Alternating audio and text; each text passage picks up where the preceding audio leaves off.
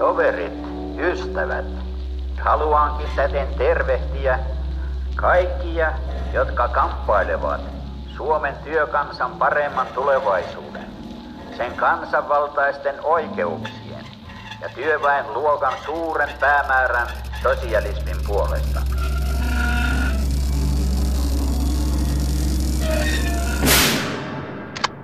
Rintamamiehet, suojeluskuntalaiset, olen iloinen saadessani jälleen tänään tervehtiä ase veljiänne vuodelta 18.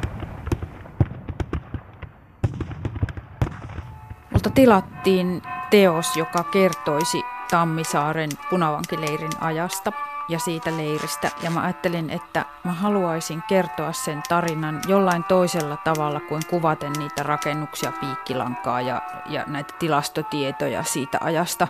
Että mä olen siinä uskossa ollut kauan, että ihmisen kautta kerrottuna monet historialliset faktat muuttuu elävämmiksi ja niihin voi samastua. Ja mä löysin Hugo Enbomin kirjeet kansan arkistosta Helsingistä, kun mä tein tutkimusta tätä teosta varten, josta, joka kertoo Huugosta. Ja kirjeet oli jättänyt arkistoon hänen Huugon pojan tytär Eija Mäkinen. Ja sitten mä kiinnostuin tästä tarinasta, kun olin ne kirjeet lukenut. Minkälaista Hugo Emblumin elämä oli 25-vuotiaana ennen kuin sota alkoi? Hän oli selvästi sellaista ensimmäisen maailmansodan leimaamaa sukupolvea, sellaisen vähän levottomamman ja rauhattomamman sukupolven elämää viettänyt Tampereella. Hänen vanhemmat sisaruksensa oli enemmän ehkä kiinni jo semmoisessa ammattimiehen, ammattinaisen elämässä ja vakiintuneita, mutta Hugon, Hugo, joka oli siinä omassa veljes- ja sisarussarjassaan loppupäätä, niin eli aika semmoista levotonta nuoruutta ja hän oli sitten kohdannut jo nuoren naisen ja saanut lapsen hänen kanssaan siinä vaiheessa, kun sisällissota vuonna 1918 alkoi. Että hän oli sellainen selvästi lahjakas, mutta rauhaton henkilö. Mitä sä luulet, että minkä takia Hugo liittyi punakaartiin Tampereella? Näyttäisi siltä kaikkien näiden dokumenttiaineistojen pohjalta, mitä mä olen löytänyt, niin että hän, hän oli yksi niistä, jotka joutui mukaan vähän sillä tavalla – kun läheisiä omaisia oli mukana ja kun sieltä sai palkkaa ja sieltä sai soppaa ja hän oli, niin kuin moni siinä hänen veljes- ja sisarussarjassaan oli etevä esimerkiksi ihan vain kirjoittaja, niin Kaarti tarvitsi semmoisia, jotka osas vaikkapa kirjoittaa jotain kortteja ja siis tämmöisiä niin kuin lupalappuja ja muita. Eli että ihan tämmöisistä hyvin yksinkertaisista banaaleistakin syistä ihmiset meni mukaan ja sitten tempautui siihen, joka sitten myöhemmin muodostui heille hyvinkin langettavaksi. Eli aika vähäisetkin toimet oli myöhemmin raskauttavia. Mitä Huuko sitten teki sodan aikana tuolloin 18? No tässä on sellainen jännittävä juttu, että hänestä ei ole jäänyt varsinaisia kuulustelu pöytäkirjoja, koska hän sairasti leirillä. Et me ei ihan tarkkaan päästä siihen muuta kuin hänen oman kertomansa mukaan, mitä hän on kirjeissä kertonut vaimolleen, että mitä, mitä hän on tehnyt ja mistä häntä varmastikin tullaan kohta syyttämään. Että hän kirjoitti leiriltä kirjeitä ja se on ollut sellaista, että hän on ollut mukana siellä Kaartin kansliassa – kaiken todennäköisyyden mukaan hän ei ole ollut edes asetta kantamassa, vaan nimenomaan työskennellyt tämmöisessä kansliatyössä ja sitten hän itse kertoo myös, että hän on ollut sairaana. Miksi hän näitä kertoo vaimolleen, niin siksi, että hän on olleet eri paikkakunnilla niin kuin silloin ensimmäisen maailmansodan aikaan kovan työttömyyden vuoksi aika usein suomalaiset tämmöiset työläisperheet saattoi olla, kuka missäkin mistä työtä sai. Punainen Tampere kukistuu lopullisesti 6. huhtikuuta 1918 Hugo jää vangiksi ja joutuu Raaheen vankileirille, niin minkälainen paikka tämä Raahen leiri oli? Raahen leiri oli yksi näitä pahimpia Suomessa sen vuoksi, että siellä alkuun jo heti se elintarvikehuolto oli täysin olematonta ja ne olot siellä Raahen kauppias- ja porvariskoulussa oli erittäin huonot. Ja ja sen vuoksi siellä sairastettiin paljon ja ne raahelaiset vangit olivat jo valmiiksi sitten, kun heitä lähdettiin siirtämään näille suuremmille leireille, niin ne olivat niin nääntyneitä, että ihan siinä kuljetusten aikana jo ihan lukuisia heistä kuoli nälkään ja voimattomuuteen, että heitä pidettiin siellä aivan erityisen huonosti. Nyt me näemme ehkä selkeämmin kuin silloin tapauksien syyt ja seuraukset. Meille kaikille on tuskaa ja katkeruutta se, että vapaussotamme oli samalla sisällissota, jossa veli taisteli veljään vastaan.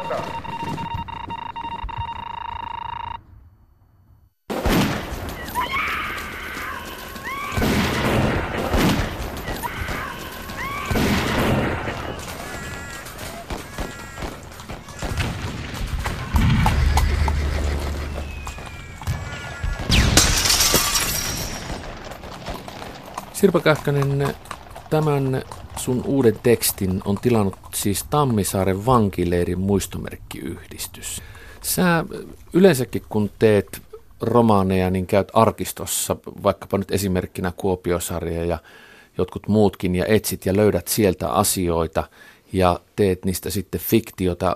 Tämä teksti Huuko 1918 ei ole fiktiota, täällä on hyvin tarkkoja detaljeja, täällä on ilmoituksia lehdissä, täällä on pieniä merkintöjä, täällä on arkistoista, sotapäiväkirjoista ja vankileireiltä merkintöjä, jotka koskevat Hugoa tai niitä ihmisiä, jotka ovat siellä Hugon kanssa olleet.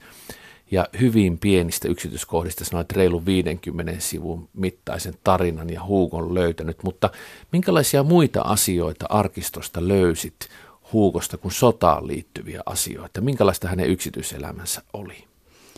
No nythän on sellainen aivan tavattoman hieno asia tapahtunut Suomessa, että kansalliskirjasto on digitalisoinut lehtiä, sanomalehtiä ja aikakauslehtiä ja nyt se digitalisointi avattiin tai se arkisto, digiarkisto avattiin jo viime vuoden puolella vuoteen, vuoden 18 loppuun saakka ja vai ulottuiko se peräti vuoteen 19. Joka tapauksessa niin, että tutkijat, jotka tekivät tälle vuodelle 2018 erilaisia julkaisuja, pääsivät niitä jo lukemaan.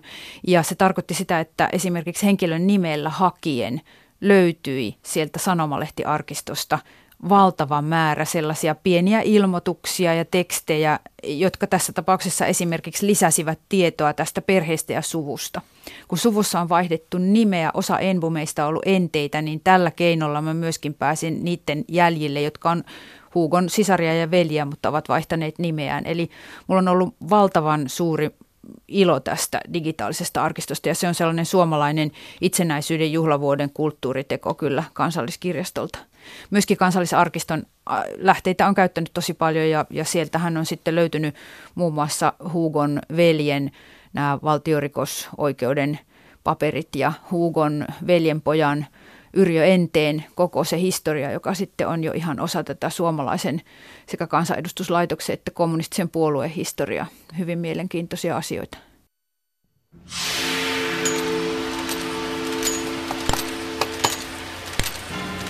Kaikki toimi yhdessä. Kaikille oli niin mieluista se, että nyt ollaan sentään vapaana saarivallasta jääkärien pääjoukon ja heidän mukanaan tuomiensa suurten aselakkien saapumista. J.O. Hannula kirjoittaa Suomen vapaussodan historiateoksessa vuonna 1933. Punainen armeija edusti siis sangen huomattavaa kansamme osaa, ja onkin luonnollista, että punakaartilaiset suurelta osin olivat rehtiä ja kunnon väkeä, samaa hyvää sotilasainesta kuin valkoisetkin. Monet olivat liittyneet pakosta punaisiin riveihin mutta monet olivat myöskin täysin vakuuttuneita taistelunsa siveellisestä oikeudesta. Punaisen armeijan pääosa uskoi, että taistelun päämaalina oli oikeus. Ellei työväestölle voida saada oikeutta äänestyslipuin ja eduskuntapuhein, niin sitä on hankittava asein. Nämä harhaan johdetut suomalaiset luulivat taistelullaan voittavansa itselleen ja jälkeläisilleen paremmat elämisen ehdot. Moni intomielinen kapinallinen luuli taistelevansa jopa ihmiskunnan vapauden ja onnen puolesta. Voimme täydellisesti yhtyä erään vapaussodan kuvaajan lausuntoon, minkä mukaan suurin osa punakaartilaisia oli kunnollisia suomalaisia tehtaalaisia, maalaisrenkejä ja torppareita, jotka toisenlaisissa oloissa olisivat olleet koko ikänsä mitä parhaita kansalaisia, ellei punainen hypnoosi olisi lyönyt heitä sokeudella. Mutta punakaartiin kuului myöskin runsaasti kansamme sivistymättömintä ainesta.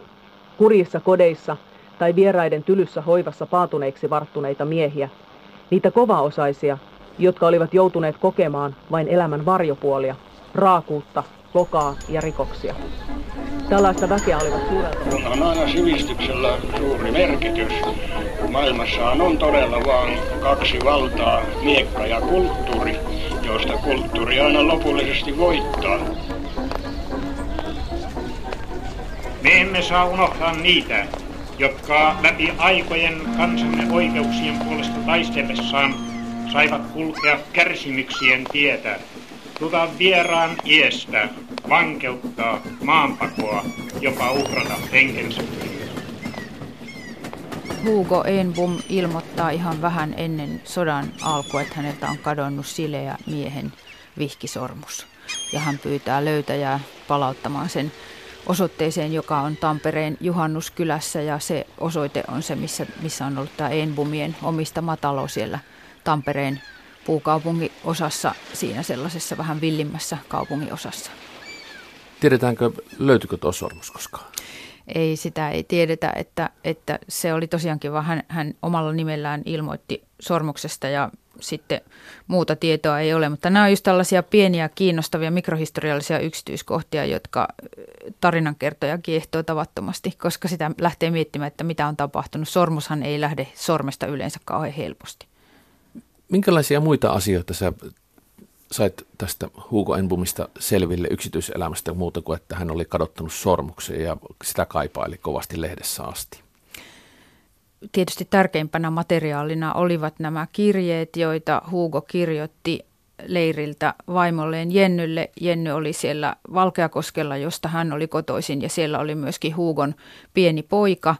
Ja tämä juuri on se mielenkiintoinen asia, että, että nämä kirjeet olivat säilyneet siellä perheessä ja suvussa, vaikka Hugon poika oli jäänyt sitten orvoksi lopulta, niin että hänen äitinsäkin kuoli, niin hän oli säilyttänyt ne kirjeet ja ne olivat säilyneet aina siihen asti, että tämä seuraava, vielä siitä seuraava sukupolvi oli ottanut ne talteen ja toimittanut niistä kopiot sitten vielä arkistoon minun löydettäväksi. Että kirje, materiaalit on yleensä hyvin antoisia kyllä, koska niissä kerrotaan paitsi just siitä hetkestä, niin monesta muustakin inhimillisestä asiasta.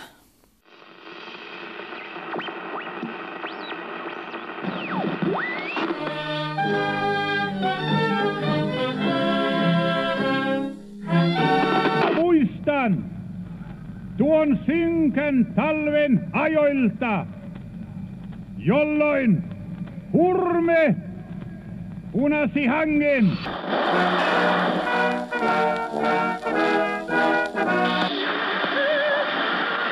Martin Göncke, der gewaltige Kampf, den Deutschland jetzt führt, geht nicht um Deutschland allein. Что такое советская власть? чем заключается сущность этой новой власти? Rintamamiehet, suojeluskuntalaiset,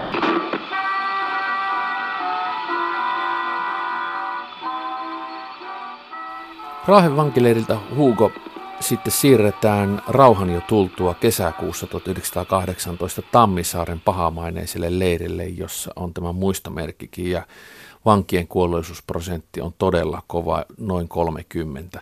Ja osa kuolee tietenkin ihan ampumalla, mutta sitten kesän aikana jo suurimmassa osassa nälkään ja muihin tauteihin, kun heille ei anneta ruokaa. Ja tämä on tietyllä tavalla, jos sitä katsoo heidän näkökulmastaan, niin ainakin se näyttäytyy valkoisen osapuolinen kostona siitä, että he ovat nyt sitten niin kuin häviä, hävinnyt osapuoli sodassa. Mutta mitä Huukon kohtalosta Tammisaaren leirillä sait selville? Tietenkin ne semmoiset perusasiat löytyy kansallisarkistosta, koska semmoista ihan alkeellista leirikirjanpitoa on pidetty. Siellä on kortti pyritty kirjoittamaan jokaisesta vangista. Ja sellainen kortistomerkintä on myöskin Huugosta, mutta esimerkiksi juuri näitä valtiorikosoikeuden tai valtiorikosylioikeuden mitään akteja ei hänestä ole, koska hän on sairastunut niin varhain kesällä. Siellä oli erilaisia tauteja, joista todennäköisin, mikä hänellä on ollut, kun se kesti niin kauan se sairaus, niin hänellä on ollut todennäköisesti toisintokuume, jota levittivät nämä vaatettäit. Ja hän on ollut eristyksessä pitkään, joten häntä ei ole kuulusteltu hän on odottanut sitä kuulustelua siellä sairaalassa. Ja tällaisia tietoja hän itse antoi sitten ulos omaisilleen kirjeissä. Ja sitten viimeinen tieto, mikä hänestä on, niin onkin siitä, että hän on syyskuussa yhtäkkiä Helsingissä. Sisällissodasta tulee nyt kuluneeksi sata vuotta ja yleisesti puhutaan aina kaikkien sotien osalta siitä, että ne jatkuvat pitkään senkin jälkeen, vaikka ei enää ammutakaan ja vaikutukset sitten jatkuu sukupolvesta toiseen, niin kirjailija Sirpa Kähkönen, kun sä mietit tätä Huugon tapausta tai yleisemminkin vuonna 1918 tapahtumia, niin kuinka pitkään ne sun mielestä tässä meidän Suomessa vaikuttaa ja jatkuu ja millä tavalla esimerkiksi meidän 60-luvullakin syntyneiden sukupolveen asti? Tuossa teoksessa Hugo 1918 mä näytän aika selkeästi sen, että kun se oli niin äärettömän julma ja vaikea se sisällissota ja erityisesti sen loppuselvittely muun muassa sen vuoksi, että vankeja ei alettu kovin varhain tutkia niillä leireillä ja sitten oli se pitkään pakettikielto siellä ja tämä vankien sairaudet, jotka verotti voimia näiltä kuulustelua odottavilta miehiltä, niin sinne jäi niin paljon sellaista vääryyden ja epäoikeudenmukaisuuden kokemusta hiljaiseksi sinne autenttisesti nämä asiat kokeneiden pariin, heidän omaistensa pariin ja sitten kertautuen suvuissa jatkumaan, niin kuin Huugonkin jälkeläisten kohdalla, niin se näkyy se kipu tosi kauan. Ja että sitten se, että nykyään ihmiset on jo pystyneet käsittelemään näitä asioita ja puhumaan niistä, niin se on aika iso voitto, mutta että sanotaan, että meille 60-lukulaisille vielä se jollain tapaa on siinä vaiteliaisuuden, sen vaiteliaisuuden kautta hyvin tuttua ja sen kautta, että ei aivan ymmärrä, mikä ihmisiin sattuu, mutta sen pystyy näkemään, että he, heitä on satutettu tosi pahasti. Hyvästäkään arkistosta ei löydy ihmisestä tai tapahtumista ihan kaikkea, niin jääkö jokin asia tai yksityiskohta Hugo Empumin tarinassa tai elämässä vaivaamaan sinua? No kyllä tietenkin olisi ollut tavattoman hienoa. Mähän esitän teoksessa jonkunlaisen teorian siitä, miten hän päätyi sieltä leiriltä Helsinkiin – koska häntä ei uloskirjoitettujen listoissa eikä muissa ole, että olisi kiva päästä tapaamaan häntä ja kysyä, että kuinka se oikein tapahtui. Luokkataistelun linjalla. Jo varhain se omaksui myös tieteellisen sosialismin sisältämän proletaarisen kansainvälisyyden aatteen. Muistan tuon synkän talven ajoilta, jolloin rivit harvenivat kuin hongat hirveen tieltä. Venäjän vallankumousliikkeen nerokas johtaja Lenin seurasi suurella myötämielisyydellä Suomen työtä tekevien kamppailua. Jälkimaailma arvioikoon panoksemme ja punnitkoon sen arvon.